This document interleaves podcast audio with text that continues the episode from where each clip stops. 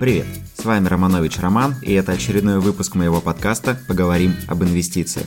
В этом выпуске я решил подвести итоги прошедшего 2021 года и поговорить о том, чего же нам ждать в новом 2022 году. Подписчики, которые давно меня слушают и подписаны на меня в Инстаграм или Телеграм, наверняка были на моей прошедшей конференции а, по инвестициям на 2022 год, которую я делал в декабре. Сегодня я пригласил в гости интересного спикера, который расскажет о том, как у них прошел 2021 год, расскажет о том, что они планируют делать в новом 2022 году. Это Ольга Гагаладзе. Мы с ней поговорили о том, как закончился 2021 год, что в нем было интересного, какие события оправдали ожидания, какие не оправдали, и поговорили о том, чего ждать инвесторам в следующем году, и она дала очень интересный совет о том, как вести себя любому новичку на фондовом рынке, и этот совет, я уверен, поможет вам действительно добиться впечатляющих результатов. Поэтому сразу переходим к беседе с Ольгой. Интересно?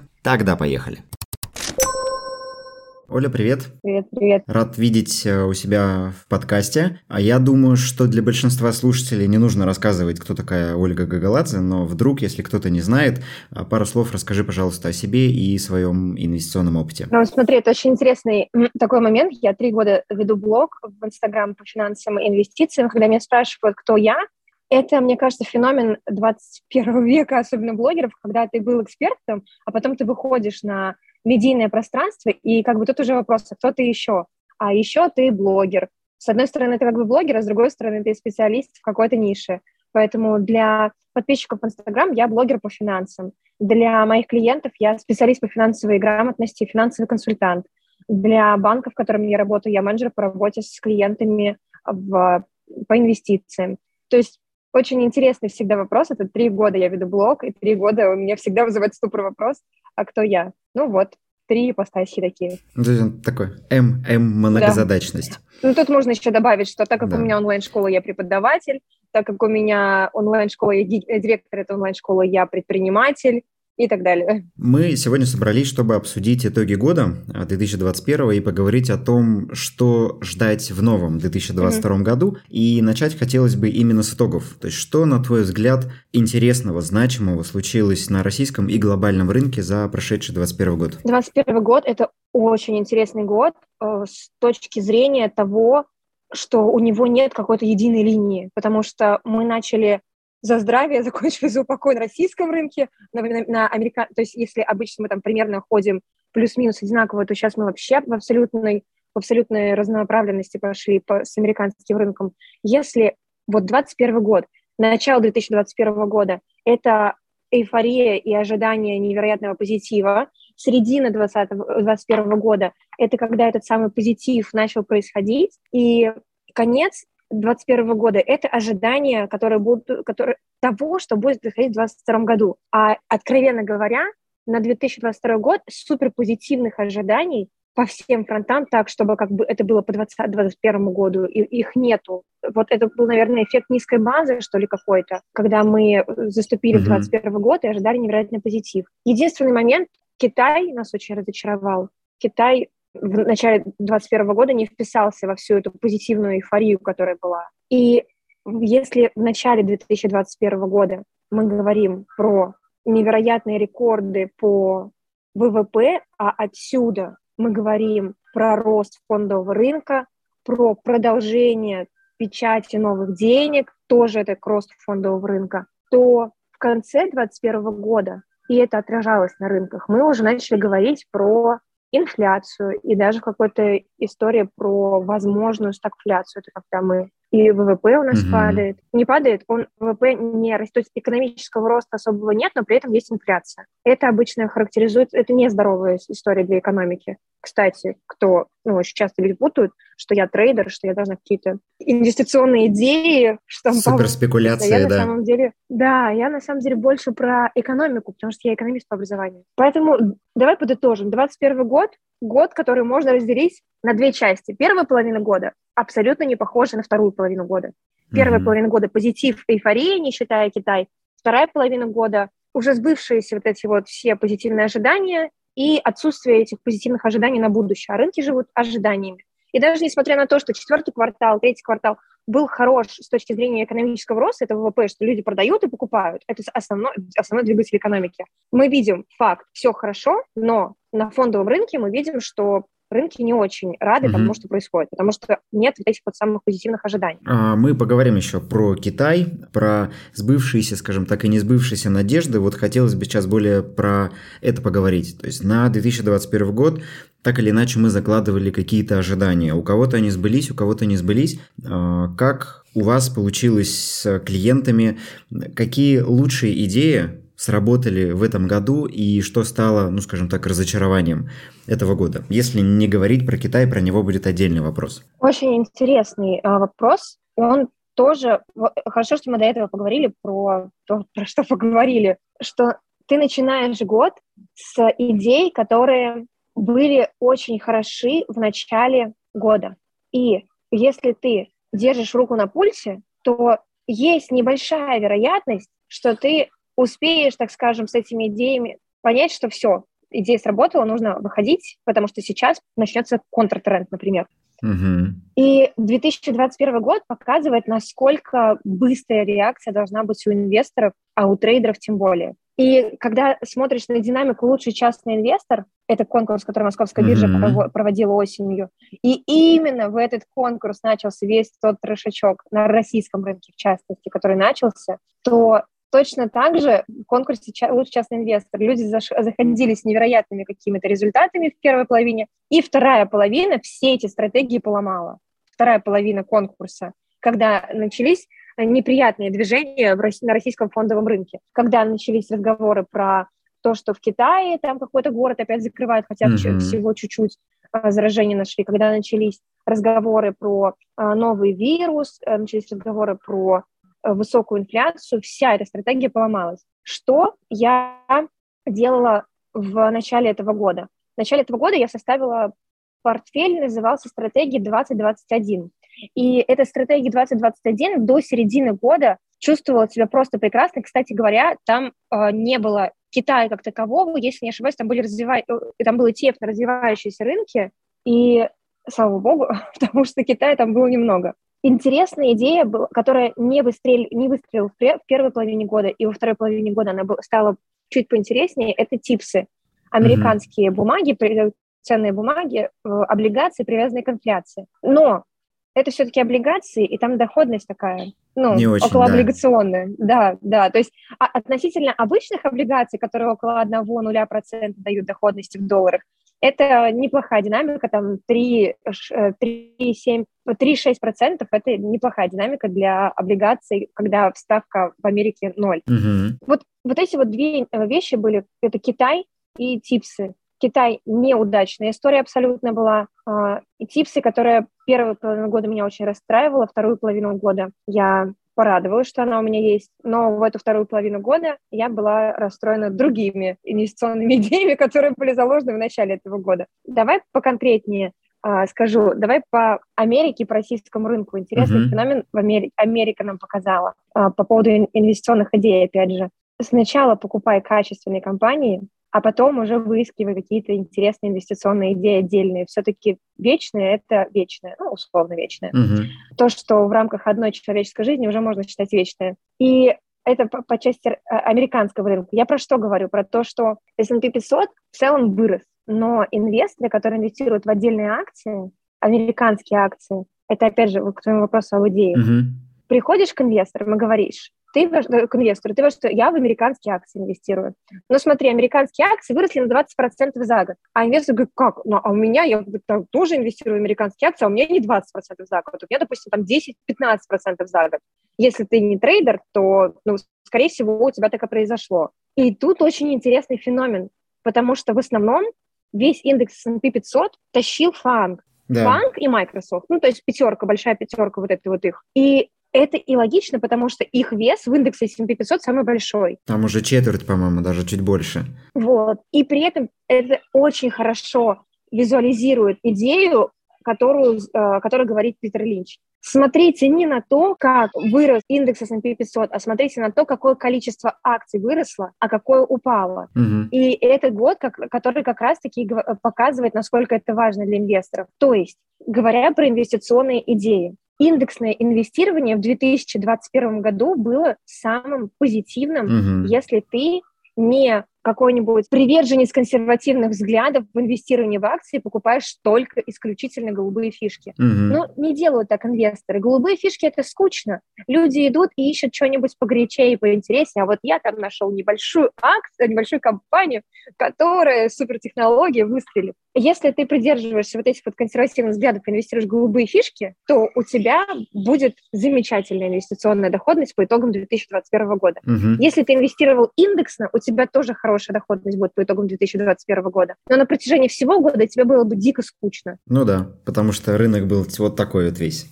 Волатильность, да, да была очень да. высокая. И ты сидишь в этих чатах инвесторов, и инвесторы там на коротком промежутке тебе расскажут, о, заработал там, не знаю, 30% за две недели выстрелила какая-то акция. Таких историй было много. Угу. Вот, и продержаться бы вот на, таких, на такой вещи. Это про Америку. Америка большая пятерка, и была очень интересна. Давай про Россию поговорим. А, Россия, инвестиционные идеи. Все очень до более классическое вот так получилось. Мы находимся в цикле, а, в цикле, в середине цикла экономического, когда нефть дорогая, когда инфляция еще пока сильно не начала расти, ну вот в конце года только начала расти. И все, в принципе, логично. Нефть растет, и нефтяные компании очень хорошо себя чувствуют. Финансовый сектор себя отлично чувствовал из-за повышения процентных ставок. Mm-hmm. Это для слушателей может быть полезно. Повышаются процентные ставки, финансовый сектор чувствует себя всегда в этом случае хорошо. И по Китаю тоже можно все-таки в Китай пойти по инвестиционным идеям. Люди заходили в Китай в отдельные акции. Я искренне, возможно, я когда-нибудь поменяю свое мнение, но сейчас у меня искреннее убеждение, что ни в коем случае нельзя покупать отдельные китайские акции. Я не знаю, какая это у нас аудитория этого подкаста, может быть, 18+, если там 18+, но э, фраза Бобби Аксельрода из «Миллиардов» Китай — это семья под ЛСД, никто не знает, куда она рванет. Это то, что происходит с китайскими акциями. А если мы будем говорить про кита- инвестирование в Китай, индексное uh-huh. инвестирование, то ты там можешь на что-то надеяться, что в 2021 году, в 2022 году Китай отрастет, большая такая надежда. Но если ты инвестировал в отдельную образовательную компанию Китая, на которую наложили регуляторные ограничения, и она упала минус 70%, все. Да. Ну, ты... все. Что-то должно произойти невероятное. Руководство Компартии должно поменять свое мнение и вернуть все как было, чтобы ты вот эти вот свои 70% вернул обратно. Поэтому Китай только индексное инвестирование. Ну и плюс ко всему, отдельные китайские акции, там же есть проблема организации того, как они в принципе на бирже выходят. То есть есть же вот эта излюбленная китайцами схема VIA, когда они размещаются на американских биржах через компанию с Каймановых островов. И по сути, если мы покупаем условно Алибабу или любого другого китайца с Америки либо с Питера, мы покупаем Каймановую компанию, у которой просто есть какие-то договоренности, что вот мы с Алибабой вроде как вместе дружим, и вам, акционерам, часть этой прибыли даем. Но тут тоже в любой момент Китай может решить, что все, Ви это под запретом, и все инвесторы, которые инвестировали за пределами Китая по этой схеме, они просто, грубо говоря, пойдут лесом. Эти же риски, на самом деле, есть и в индексном инвестировании в Китае. То есть, в принципе, даже не, да, в, отдельном, да, да. не в отдельном инвестировании в акции. Отсюда же и манипуляция с отчетностью угу. и так далее. Да, поэтому в целом Китай, он, конечно, такой, э, с одной стороны, темная лошадка, с другой стороны, его, мне кажется, нельзя исключать из портфелей с той точки зрения, что это большой кусок для экономики мировой, да. и здесь совершенно да. правильно подходить именно вот с точки зрения индексного. Тем более, что даже у нас сегодня в России есть два вида фондов, которые дают инвестировать в Китай, да, там условно внутренний и внешний. Поэтому здесь это может быть интересно. У меня, кстати, в 2021 году аналогичная история получилась с идеями, потому что я а, закладывал на 2021 год рост индустриальных компаний, рост некоторых технологов, и первую половину года индустриальные компании росли прям очень бодро. Там и Caterpillar, да. и добытчики вроде Tinto, все все-все росло, потом начались проблемы в Китае, началось замедление в Америке, и все это дружно начало сползать вниз. Поэтому здесь я прекрасно понимаю. Нужно было записывать подкаст где-нибудь в сентябре по поводу инвестиционных да. идей. Да, Чтобы да. все поаплодировали, сказали, какие вы молодцы. Но на то, на то он и рынок, и на то мы делаем, да, да, то, что делаем, чтобы рассказать, что он нам ничего не гарантирует. И то, что мы сделали, например, 9 месяцев назад, формируя стратегию, спустя 9 месяцев это может терять актуальность, нужно быть в курсе, нужно следить за тем, что происходит, да, и следить за ландшафтом.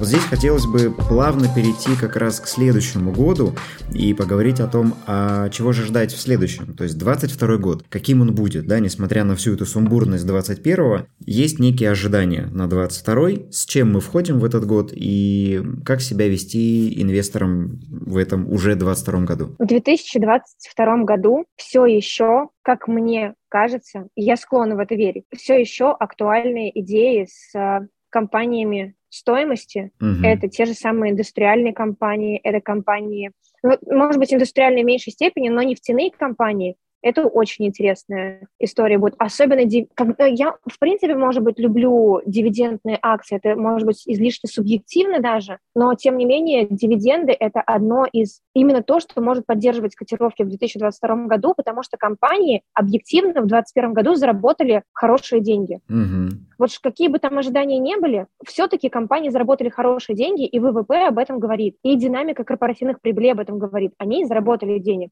И компании, которые выплачивают дивиденды, в 2022 году будут платить хорошие дивиденды, потому что дивиденды привязаны к прибыли. А если мы говорим про цены текущие акций, то они привлекательны из-за вот этого какого-то я сейчас говорю про Россию, угу. из-за вот этого падения, как мне кажется, еще раз, все, что я говорю, это ультрасубъективно, а, падение, которое было, какая-то это была перепроданность даже во второй половине а, года в России. И если мы имеем, с одной стороны, дело с качественными компаниями, которые хорошо заработали денег в 2021 году, с другой стороны, мы имеем дело с довольно-таки привлекательными ценами этих угу. компаний, акций этих компаний, которые есть сейчас.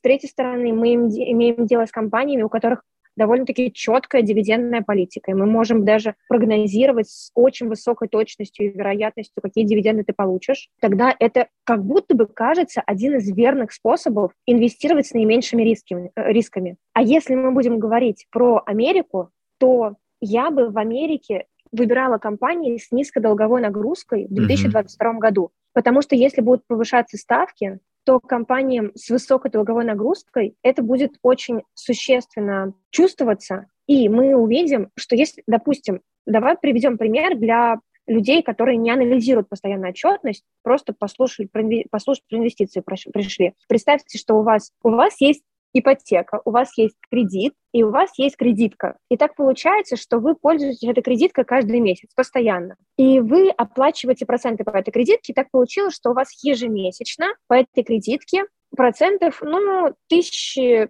тысячи три-четыре набегает. Неприятно. А тут банк говорит, что ты будешь продолжать пользоваться этой же кредиткой, но теперь у тебя процентов будет не 3-4 тысячи, а 6-8 тысяч. Да. И, и ты такой, то есть ты и так, как бы у тебя было, тебе было не, ты, ты и так вынужден пользоваться кредитным лимитом. Тут тебе нужно будет еще больше занимать, еще больше отдавать проценты, какой-то снежный ком получается. Но при этом есть отдельно, есть отличие личного бюджета от бюджета компаний в том, что они занимают и потом вкладывают эти деньги. Mm-hmm. Они зарабатывают этими же деньгами, которые занимают. Это при хорошем сценарии. Если не такой сценарий, то значит, это, в принципе, токсичная компания, которая не способна генерить выручку, только способна генерить долги. Вам в таких компаниях нечего делать. И даже тогда, когда став, риск процентных ставок, повышение процентных ставок, его нет, вообще никаких рисков нет, все в порядке, даже тогда не нужно ходить в такие компании. Так вот, завершая мысль, компании при этом будут эти деньги, которые берут в кредит, вкладывать. И если они берут подставку 1% и вкладывают потом, допустим, подставку 10%, то у них а, есть определенный объем прибыли. Если они будут теперь брать подставку 3%, к примеру, то объем прибыли снижается. Риски снижения прибыли – это риски понижения котировок акций. И именно поэтому и происходит эта зависимость. Есть риски повышения инфляции, сразу рынки это чувствуют. А повышение инфляции, оно есть. Ну, вот фактически оно есть. Если спрашивать, ожидаем ли мы дальше этого, ну, аналитики говорят, что в первой половине года эта динамика может сойти на нет. Но я не то чтобы в это не верю, и я не то чтобы хочу сказать, что так не будет. Но есть что-то, короче, да, есть очень сомнения, что мы можем, да, можно сказать, что, скорее всего, мы на первый половине года с этим справимся. А какие у нас, а, а почему так решили? То есть объяснения этому я еще не нашла. Я только слышу, что есть, скорее всего, там, инфляция и так далее. Но нужно тут смотреть, что аналитики, они же делают свою работу, а работу им оплачивают инвестиционные компании, а инвестиционным компаниям нужны клиенты, которые будут инвестировать.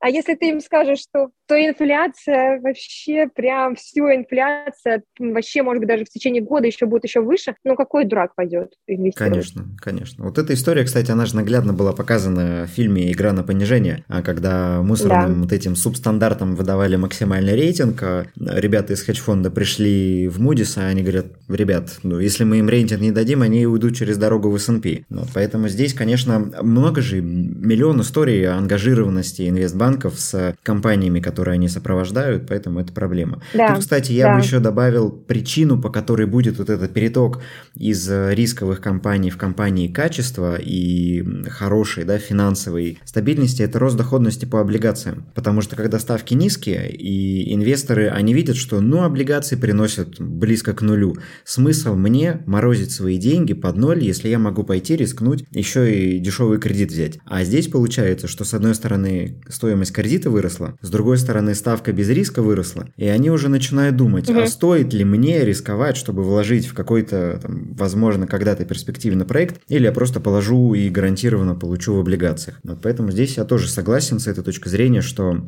22 год, скорее всего, будет именно годом качества. Да и, в принципе, я да. так сторонник такого подхода. Я в 2021 году пропустил вот все вот эти стреляющие ракеты, потому что... Я их боюсь. Я, на самом деле, я очень-очень, очень боюсь таких компаний. Некачественная. Тот же Virgin. Я заглянул да. в отчет, да. и что там, выручки нет. Один самолет, который, если упадет и сломается, не сможет летать, и все.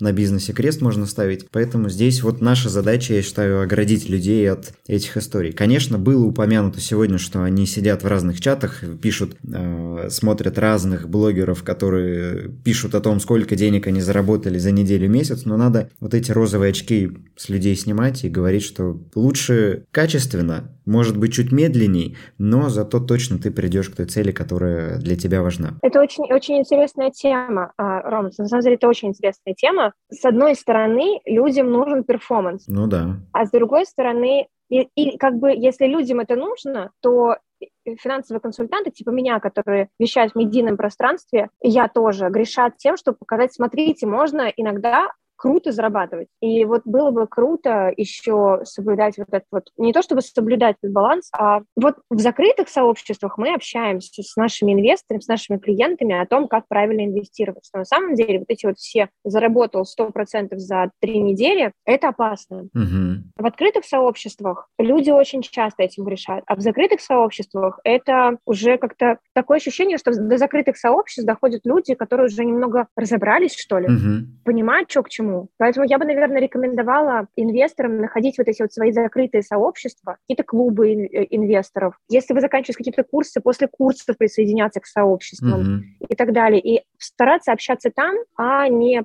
ну, где-то в, в открытом пространстве, потому что и действительно очень важно следить за качеством этого сообщества. Я очень огребаю, на самом деле, своих учеников э, хейта из-за того правила, которое мы внедрили, что для того, чтобы попасть в закрытый клуб после курса, нужно посмотреть все уроки, нужно пройти все тесты. Раньше такого правила не было. И люди, которые качественно учились, они приходили и были возмущены, почему приходят люди после, как будто после курса задают вопрос mm-hmm. как новички, чем индивидуальный инвестиционный счет отличается от обычного брокерского, например. А потом, когда мы ввели это правило, было очень много возмущений, то я стороны. хочу в клуб, я же, я же купил курс, я теперь, я только ради клуба купил курс и так далее. Так ты закончи курс. Ну, а тут как бы вопрос дисциплины. Вот, это очень интересный феномен, где искать то самое сообщество, качество, которое будет качественным, которое будет показывать не заработать 100% за пару недель, а заработать, вкладывайтесь в качественные активы и сохраняйте свои деньги. Угу. Здесь тоже абсолютно согласен. Интересное правило надо будет взять на заметку, потому что, ну, правда, люди часто идут, вместо того, чтобы учиться, хотят получить готовую таблетку, но ее же да. не существует. Да. Они думают, что вот я приду к Оле, я приду к Роме, он расскажет, как на рынке зарабатывать. А зарабатывать нужно... А потом я приду в клуб, и мне ребятки будут каждый день писать, во что мне инвестировать надо. Да, да, да. И если подводить э, резюме и подходить к тому,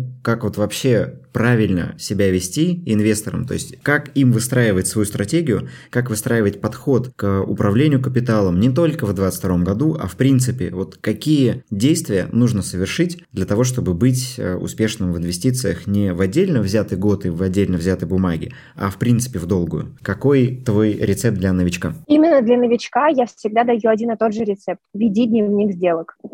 Все-таки тот результат, который ты будешь получать на рынке, это твой результат и результат того, что у тебя в голове и как ты анализируешь. Какие бы обучения ты ни прошел, как бы эти обучения не были построены, нельзя сказать, что чем круче школу я закончу, тем круче я буду. Да, тебе дает школа, которую ты проходишь, определенную базу.